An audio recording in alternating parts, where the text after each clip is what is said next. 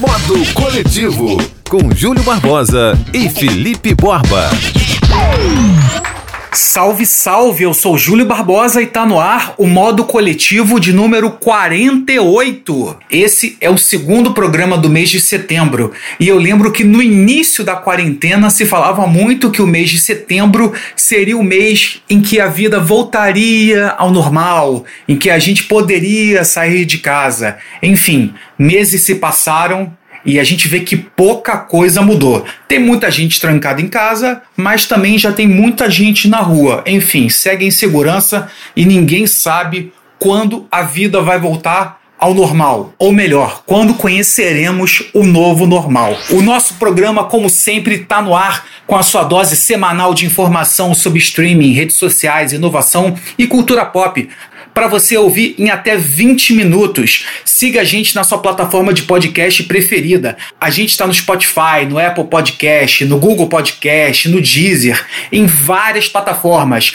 Clique no botão seguir, se inscreva, baixe os episódios, compartilhe com os amigos, que assim você ajuda o modo coletivo a aparecer para mais ouvintes. Quero mandar um abraço para o Gabriel Amon e para o pessoal do projeto Contrapé Online que entraram em contato com a gente nos últimos dias, comentando, sugerindo, criticando. Não gostamos só de elogio pode tabelar com a gente à vontade, com críticas, elogios, fique à vontade. Afinal, o modo é coletivo. E como falar com a gente? Pode me procurar no Instagram, eu sou o arroba Júlio Barbosa Digital, tem o arroba Modo Coletivo e tem o arroba que é o perfil do Felipe Borba. Salve, salve, Borba! Olá, Júlio Barbosa. Olá a vocês também que dão essa moral, escutando aí o nosso podcast. Sensacional. Eu também queria aproveitar e mandar um abraço para Marcão Rodrigues, ele que também manda muita sugestão de, de, de pauta, de notas e tudo mais, que também é, ajuda a gente a ficar ligado aqui. Você pode fazer o mesmo com a gente. Se você tiver alguma sugestão, manda pra gente comentar aqui. E hoje a gente vai falar simplesmente de um gênio, um cara genial lá de Minneapolis. Daqui a pouquinho eu falo um pouco mais sobre quem vai estar no Revisitando. O que mais a gente vai ter por aí, Júlio? A gente vai te contar qual clipe que recebeu mais comentários no YouTube até hoje. Clube de futebol começa a emitir carteira de sócio torcedor com o nome social de pessoa transgênero. Magazine Luiza compra startup e promete investir pesado em delivery de comida. E a gente começa falando de Ayrton Senna. Sim, porque o eterno tricampeão mundial de Fórmula 1 vai ganhar uma minissérie na Netflix. Netflix que cada vez olha para o Brasil com mais carinho. Os acessos que saem do Brasil para a Netflix devem estar cada vez mais robustos, né? Estamos falando de um país continental com 200 milhões de pessoas, mesmo sabendo que não é todo mundo que tem Netflix. Enfim, voltando a falar do Ayrton Senna, o projeto vai cobrir tanto a vida pessoal quanto a carreira do ex-piloto de, de Fórmula 1. E o, essa minissérie vai ter oito episódios, ou seja, vai ser uma coisa bem curtinha. O elenco da produção ainda não foi divulgado, mas já se sabe que a trama só vai ser lançada em 2022. Enfim, não adianta nem criar expectativa. Mas, Borba, eu queria que você comentasse o seguinte: muita gente diz que o audiovisual não consegue transmitir a emoção do esporte. Você concorda com isso? Queria lembrar, Pelé Eterno, um filme sobre o Rei Pelé, é muito longo, retratou a, a, a, genialidade do Pelé, mas é um filme bem cansativo. A gente abordou aqui no modo coletivo algumas edições da Last Dance, a série sobre o Michael Jordan e os seis títulos do Chicago Bulls, maravilhosa, incrível, que aliás é uma produção da ESPN americana que só faz coisa de primeira linha.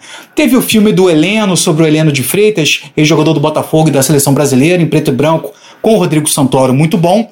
E falando de automobilismo, eu lembro de Rush no Limite da Emoção sobre a disputa entre Nick Lauda e James Hunt, que é um filmaço. Mas, Borba, você acha que o audiovisual consegue transmitir a emoção do esporte? Bom, depende. Eu acho que depende muito né, de quem faz né, o, o documentário, o filme, porque tem, tem diferença. Tem o documentário do esporte, que é o documentário, e tem o filme baseado na, na, na biografia né, do atleta ou do time, enfim. E eu, eu, eu assisti muitos bons e alguns ruins também. Eu gostei muito, você citou o Heleno, eu gostei muito do Heleno, assim, fo focado na vida dele, não foi exatamente no futebol, né? Não, não mostrou muito futebol. Gostei muito do Garrincha também. Eu achei muito legal do Garrincha. Foi feito. É, eu vi um do Jesse Owen, né? O primeiro corredor negro ganhar uma medalha olímpica na Alemanha. É, foi muito legal filmes é, bem interessantes e documentários também. Eu, eu, eu, particularmente prefiro os filmes que são baseados na vida é, do, do atleta. Eu acho bem legal. Ford versus Ferrari também foi outro muito legal. É, pois é, Júlio. É, eu gosto e alguns eu não gosto. Depende de quem faz. Agora o modo coletivo vai para o outro lado do mundo para falar do BTS ou BTS, que é um dos grandes expoentes do K-pop que é a música pop feita na Coreia do Sul. Por que, que o assunto agora é o BTS? Porque o clipe de Dynamite, o mais recente trabalho desse grupo, bateu o recorde de comentários no YouTube. Para se ter uma ideia, em apenas uma semana, o clipe de Dynamite do BTS alcançou a marca de 6 milhões e 500 mil comentários. Tá achando pouco? Tá achando muito? O curioso dessa história é que o recorde anterior também era do BTS, com o clipe de DNA de 2017. Ah, mas o BTS, o K-pop é só um fenômeno de internet, não sei o que. É bom lembrar que eles focam também no mundo exterior. A prova disso é que Dynamite estreou no primeiro lugar Hot 100 da Billboard. É a primeira vez que um grupo sul-coreano tem estreia no topo das paradas. Enfim, não é só coisa de rede social, não é só coisa de YouTube.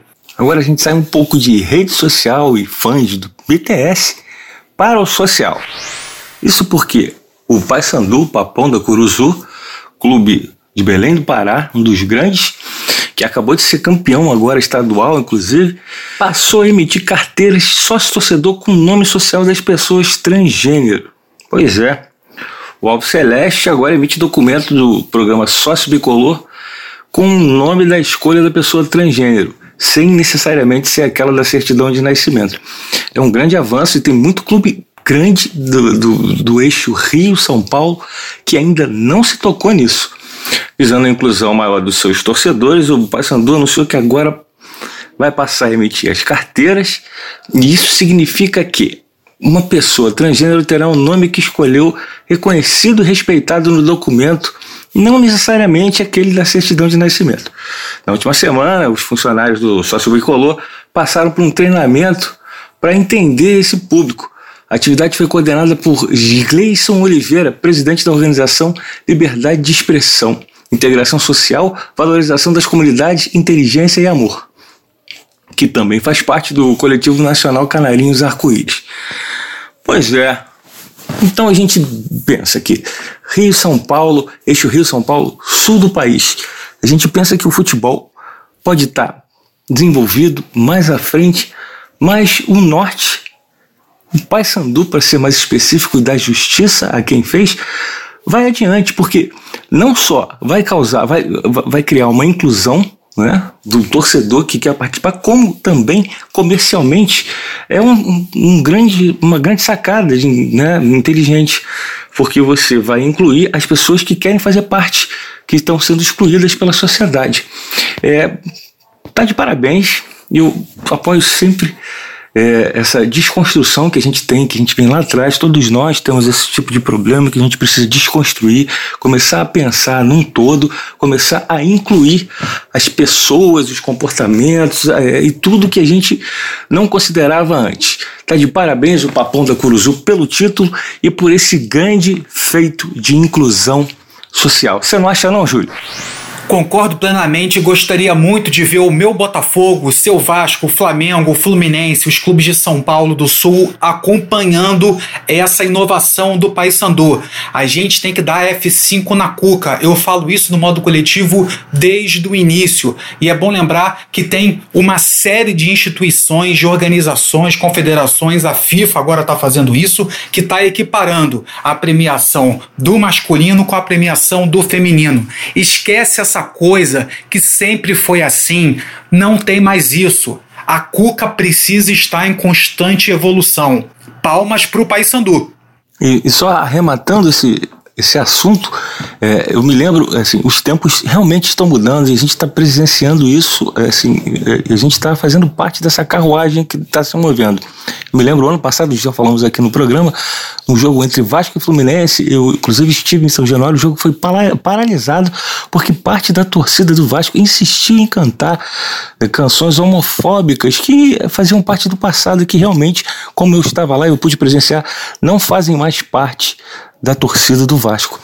É, eu, eu, me lembro que muitas pessoas ficaram constrangidas, antes mesmo do, do juiz pedir para parar, constrangidas, as pessoas não cantavam, uma parte cantava, e a, a gente está vendo a mudança dos tempos em loco, Júlio Barbosa. Passando de, de né, uma exclusão para outra, que é o racismo, a temporada 2019-2020 do futebol inglês teve um aumento de 53% nas denúncias de racismo e 95% nas de homofobia. Olha só, os números são de um levantamento da organização Kick Out, que tem como objetivo combater o preconceito no futebol britânico.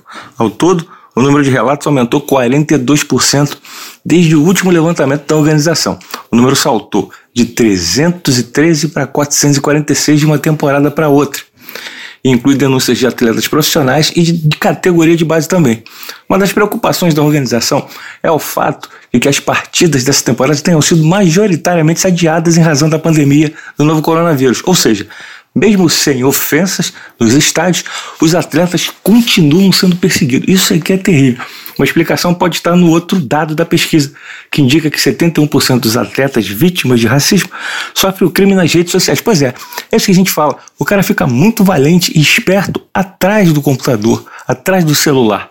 Ele não tem coragem de fazer isso. E ele fica esperto e fica mal atrás do celular. É, é, é isso realmente. Pois é.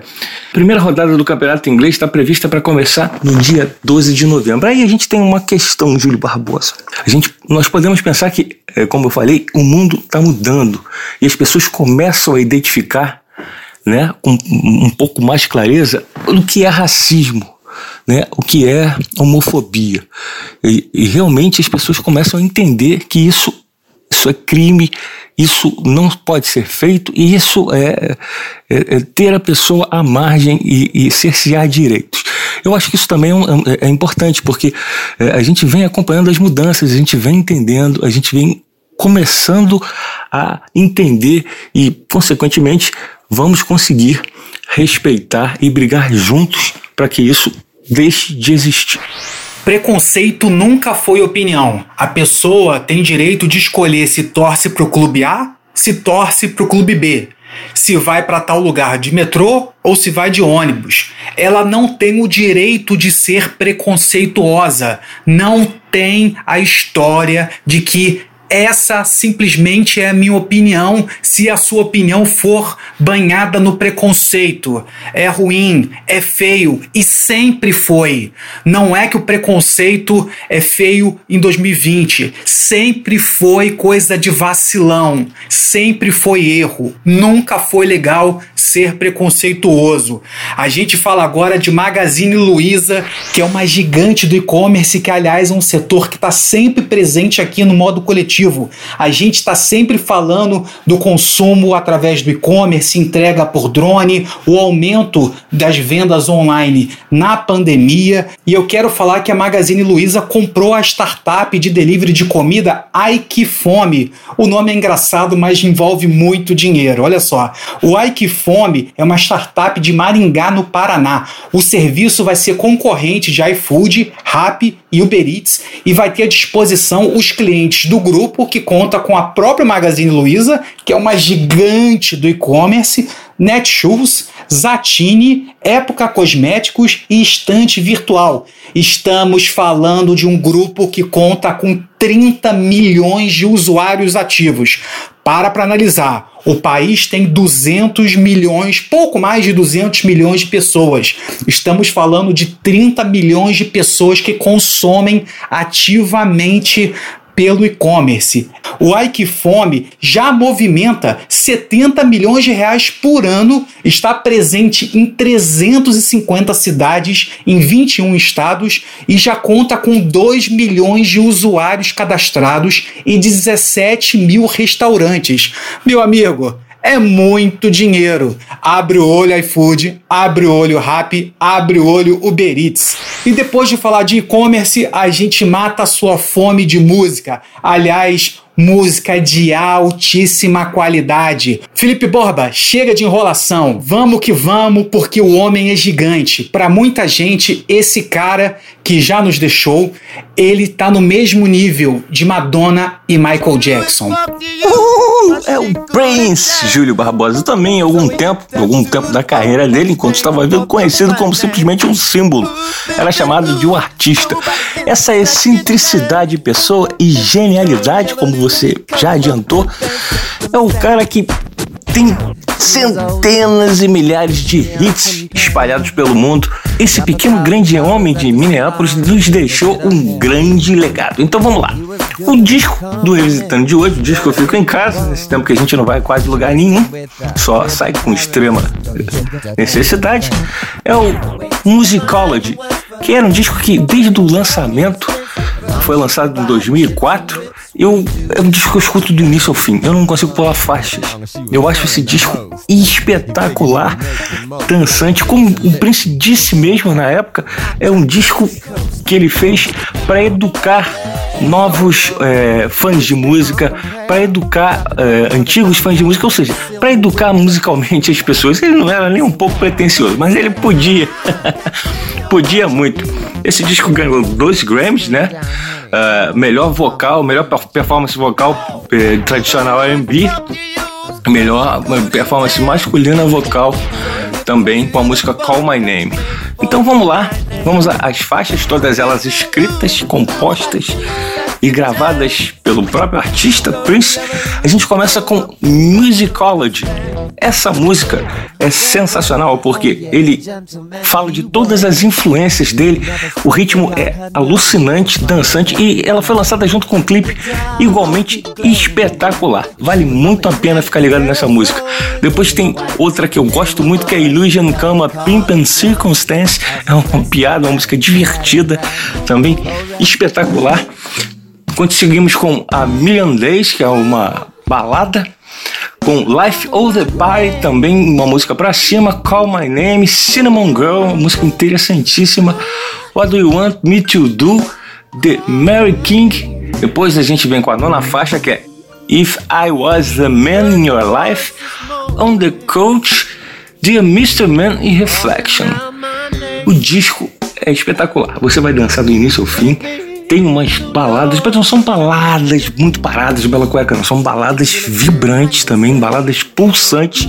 E já me alonguei demais, eu vou deixar vocês com um trechinho de Musicology, que é espetacular. Solta o som, DJ Ricardo Bento. Júlia, com você. Falando em Ricardo Bento, se você quer gravar o seu disco, o seu jingle ou o seu podcast e ter contato com uma estrutura de primeiríssima qualidade, fale com a Trix Sound Design no site trixproduções.com.br. A gente fica por aqui e volta na semana que vem. Modo Coletivo, com Júlio Barbosa e Felipe Borba.